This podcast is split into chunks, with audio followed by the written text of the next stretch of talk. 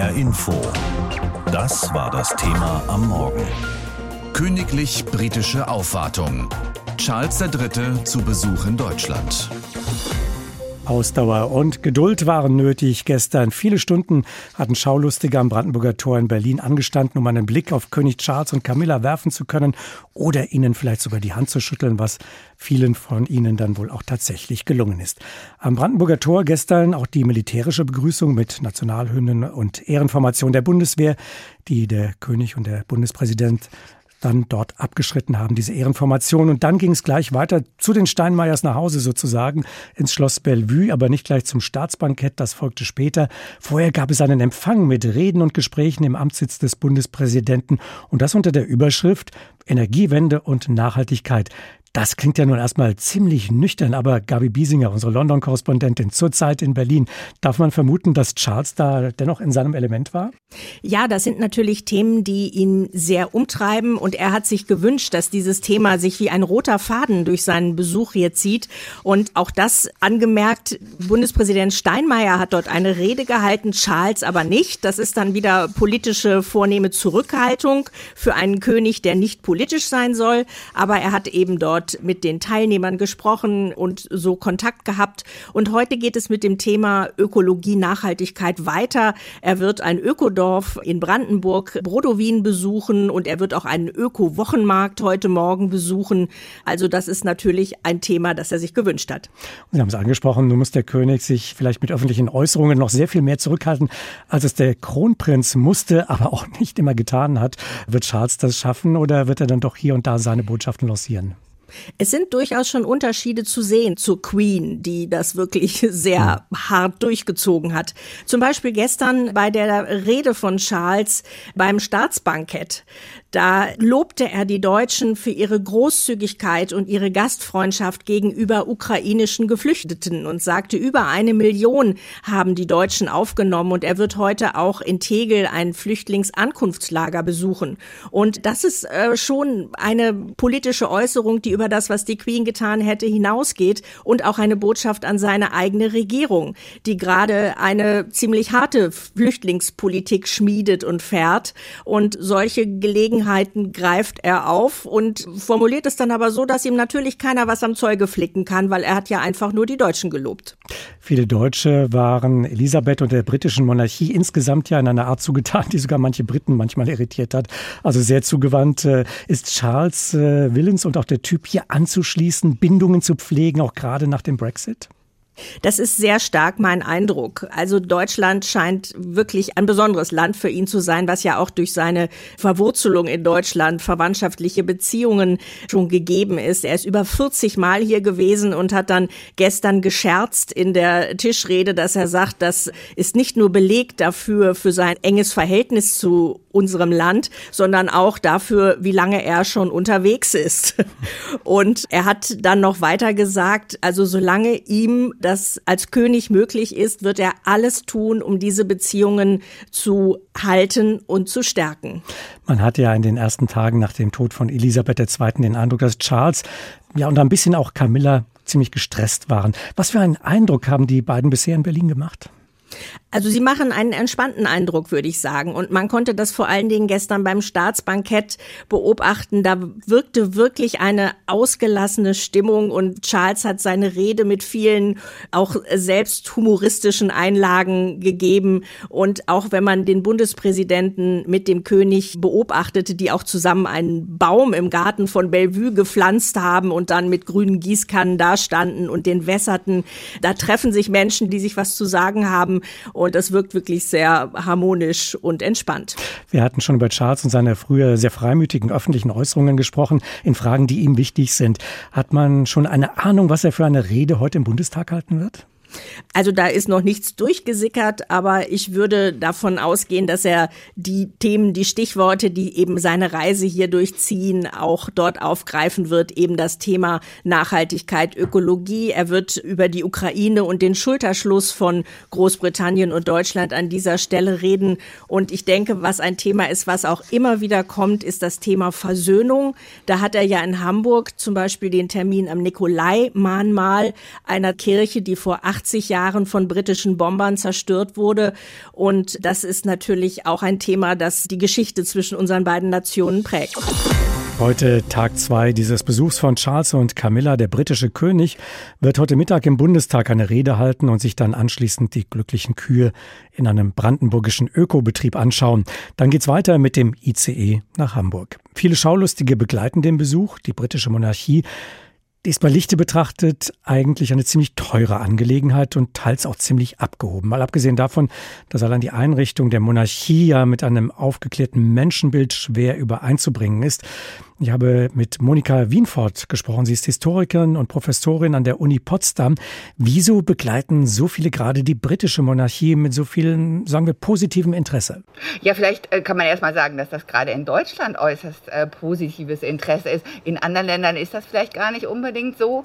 Ähm, aber ähm, wir in Deutschland haben äh, vielleicht, weil wir selber keine Monarchie mehr haben und sie uns auch im Großen und Ganzen nicht zurückwünschen, äh, doch ein sehr positives Bild von Monarchie Monarchie, von prachtvollen Ereignissen, von schönen Repräsentationsfesten und vielleicht auch von interessanten Familiendramen. All das haben wir hier nicht und von daher sehen wir gerne nach London. Nur acht Prozent der Bundesbürger hätten laut Umfragen auch gerne einen König oder eine Königin an der Spitze unseres Staates. Der Adel in Deutschland ist 1919 aus guten Gründen abgeschafft worden. Ja, wie passt diese latente Begeisterung für die britische Krone und diese Adelsthemen eigentlich grundsätzlich zusammen? Was steckt da vielleicht für eine Faszination oder Sehnsucht drin? Und eine, die ja, wie Sie auch schon angedeutet haben, in Deutschland besonders ausgeprägt ist, so ausgeprägt, dass sogar die Briten manchmal irritiert sind darüber. Ja, das sind sie tatsächlich manchmal. Ja, ich denke mal, ähm, hier in Deutschland hat alles, was mit Adel und Monarchie zu tun hat, eindeutig eine kulturelle Bedeutung. Das ist ähm, vielleicht ähm, ein bisschen zum Modeinteressen. Das ist, wie man Hochzeiten feiert. Äh, und Sie wissen vielleicht, das ist auch in Deutschland ein wichtiges Thema und äh, auch unter Nichtadligen ein äh, wichtiges Thema heute. Also viele dieser Anregungen kommen von diesen ganz großen gesellschaftlichen Ereignissen und keine Monarchie kann das so wunderbar zelebrieren, äh, wie die britische es tut.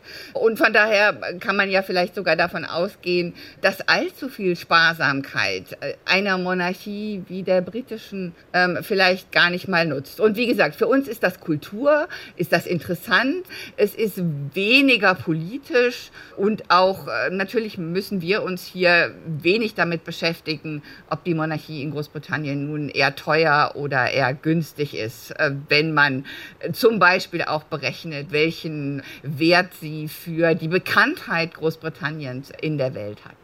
Könnte es auch eine Rolle spielen, dass viele Deutsche so das Gefühl haben, das britische Königshaus ist ja auch so ein bisschen deutsch historisch betrachtet? Ehrlich gesagt glaube ich nicht mehr, dass das heute eine Rolle spielt. Das ist doch zum größten Teil vergessen.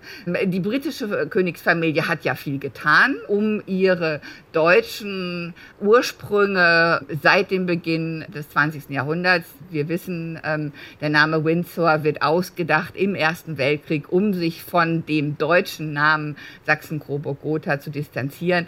Also die britische Monarchie hat eigentlich viel getan, um das Deutsche zurückzudrängen und ich bin mir nicht sicher, ob viele junge, junge und jüngere Leute in der Bundesrepublik heute also diese Verwandtschaftsverhältnisse und Genealogien so genau verfolgen. Ich glaube nicht, dass sie die Monarchie als deutsch wahrnehmen, sondern einfach als ein interessantes, aufregendes, schön anzusehendes, ästhetisches Gebilde, das relativ zuverlässig für tolle Fernsehbilder sorgt. Die ersten Besuche in Deutschland von Königin Elisabeth II., die waren ja von einer großen politischen Bedeutung. Das war erst wenige Jahre, Jahrzehnte nach dem Ende des Zweiten Weltkrieges und äh, das bedeutete auch einen Teil der Normalisierung der Beziehungen. Wie sehen Sie politisch den Besuch von Charles in Deutschland jetzt gerade, nachdem ja auch die Briten aus der Europäischen Union ausgeschieden sind, also dass da ein neues Verhältnis zwischen Deutschland und äh, Großbritannien noch gerade aufgebaut werden muss? Ja, ein neues Verhältnis einerseits nach dem Brexit, aber andererseits soll ja auch die seit den 50er Jahren des 20. Jahrhunderts bestehende Freundschaft, Allianz bekräftigt werden auch und gerade gegen den Brexit, wenn man so will. Eigentlich war der Besuch ja als ein doppelter geplant, Frankreich und Deutschland im Zusammenhang, also die großen Länder der EU als erstes zu besuchen. Das ist ja traditionell immer eine Frage ähm, bei Staatsbesuchen, wann kommt ein Staatsoberhaupt in welches Land und was soll das bedeuten. Also von daher würde ich sagen, ähm, das ist wiederum sehr traditionell. Dieser Staatsbesuch soll Freundschaft und Verbundenheit dokumentieren. Und äh, das ist eben gerade für das deutsch-britische Verhältnis, wo sich in Großbritannien eben noch viele an die erste Hälfte des 20. Jahrhunderts und an die Kriege gegen Deutschland erinnern, äh, doch noch immer ein wichtigeres Thema, vielleicht sogar wichtiger als hier, weil, wie gesagt, ähm, mir das so scheint, als wäre hier in Deutschland doch das, ja, das Kulturelle, das Schöne, das Ästhetische an so einem königlichen Staatsbesuch das, was ähm, am meisten interessiert. Charles ist ein älterer Mann, 73 Jahre alt. Äh, kann der denn frischen Wind bringen in die Beziehungen zwischen Deutschland und Großbritannien? Oder nachdem wir ja schon so Seelenschau der Deutschen betrieben haben, warten die Deutschen nicht eigentlich heimlich darauf, dass äh, William irgendwann kommt?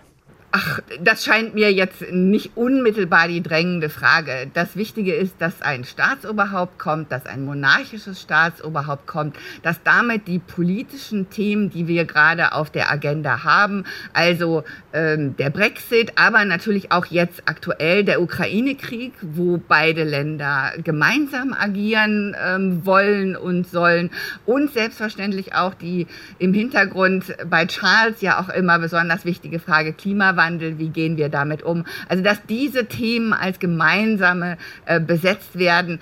Ich glaube nicht, äh, dass es ähm, da ein, äh, also jedenfalls auf der deutschen Seite jetzt ein Bedauern darüber gibt, ähm, dass noch nicht der jüngere William, der so jung nebenbei bemerkt auch gar nicht mehr aussieht, äh, also dass der jetzt so viel äh, mehr Anziehungskraft ähm, aufbieten würde.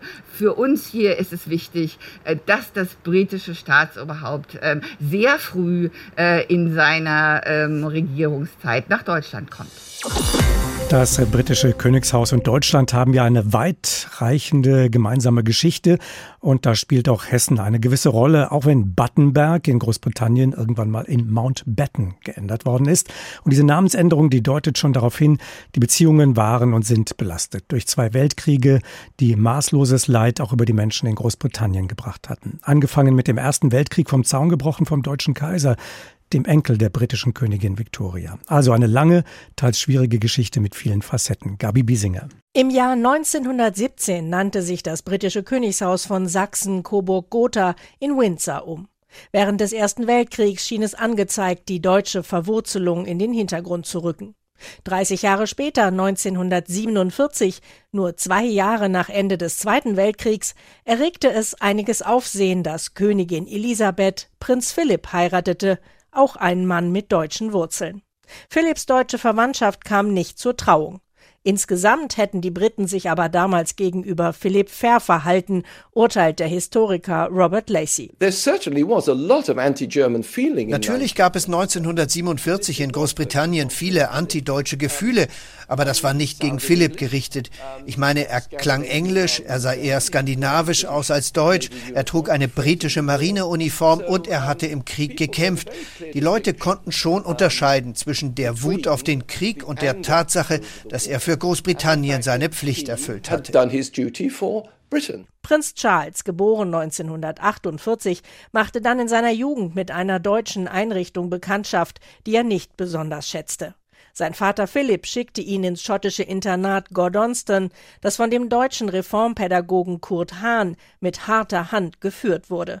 Dort wurde Charles von Mitschülern gemobbt und nannte die Schule später Colditz in Kilts, Kolditz in Schottenröcken, wobei Kolditz auf das berüchtigte deutsche Kriegsgefangenenlager anspielt. Das sei für Charles sehr hart gewesen, schilderte ein ehemaliger Klassenkamerad, der Schriftsteller Johnny Stoneborough, in einer Fernsehsendung. King Charles called it Colditz in a kilt. He was badly bullied and very isolated. It was quite harsh. Durch die Schwestern seines Vaters hat Charles noch eine Reihe von Cousins und Großcousins und Cousinen in verschiedenen Teilen Deutschlands, die er regelmäßig trifft. Es heißt, Camilla und er kämen zuweilen auch mal inkognito zum Tee vorbei. Drei von Charles deutschen Cousins gehörten auch zu den wenigen Gästen, die angesichts der Corona-Pandemie zur Beisetzung von Prinz Philipp im April 2021 nach London geladen waren. 29 Mal war Charles als Prinz zu offiziellen Besuchen in Deutschland. Während seiner Mutter Elisabeth nach dem Krieg die Aufgabe zukam, die beiden Länder durch ihre Besuche wieder anzunähern, wird es die Aufgabe von Charles sein, das deutsch-britische Verhältnis nach dem rumpeligen Brexit zu stabilisieren. 2019, als die Brexit-Schlachten im britischen Parlament auf dem Höhepunkt tobten, hielt Charles in Berlin eine Rede im Garten der britischen Botschaft. Heute sind wir viel mehr als nur Nachbarn.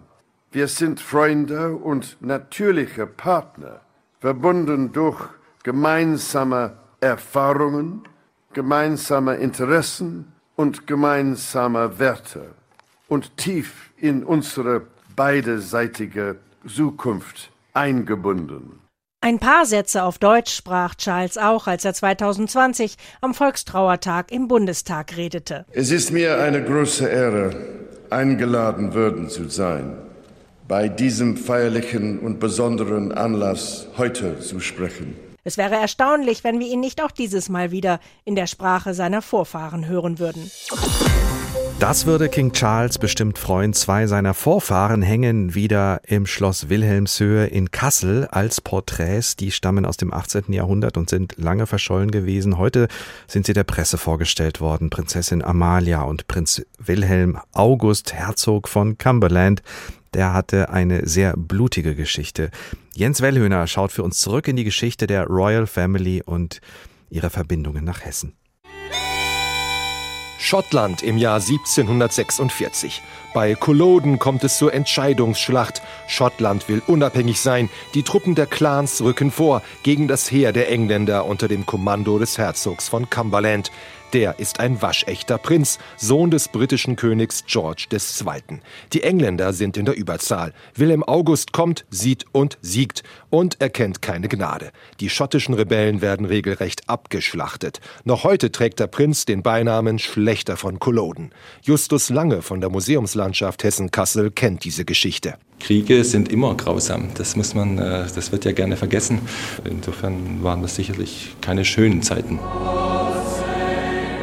Prinz Wilhelm August von Cumberland kehrte nach London zurück zu seiner Familie. Und jetzt kommt Hessen ins Spiel. Er hatte nämlich mehrere Geschwister, unter ihnen Prinzessin Marie. Die war mit Landgraf Friedrich von Hessen-Kassel verheiratet, doch der wurde heimlich katholisch. Shocking für die streng protestantische Königstochter. Marie trennte sich von ihrem Mann und zog von Kassel nach Hanau. Eheprobleme gab es schon damals in der Royal Family. In Hanau wollte Marie unbedingt ein Bild ihres Bruders Wilhelm Wilhelm August haben, des Herzogs von Cumberland. Und Marie gab dem berühmtesten Promimaler Großbritanniens den offiziellen Auftrag, Porträts ihrer Geschwister zu malen. Sir Joshua Reynolds. Reynolds malte Wilhelm August in voller Lebensgröße und schickte das Bild nach Hessen zu Marie. Im Laufe der Jahrhunderte wurde es vergessen und schlummerte im Depot in Kassel, bis Justus Lange nach Porträts britischer Royals suchte. Und gleich noch ein Porträt konnte Justus Lange entdecken, das von Prinzessin Amalia, der Schwester von Marie und Wilhelm August. Der Leiter der Museumslandschaft Hessen-Kassel, Martin Eberle, ist sichtlich stolz. Vielleicht geben wir ein Werk beim zeitgenössischen englischen Künstler in Auftrag äh, mit Charles und Camilla, um diese Linie fortzuführen. Ja. Eberle lacht, es ist nur ein Witz, aber die Verbindung der Royals nach Hessen war vor 250 Jahren sehr eng. HR Info. Das Thema. Wer es hört, hat mehr zu sagen.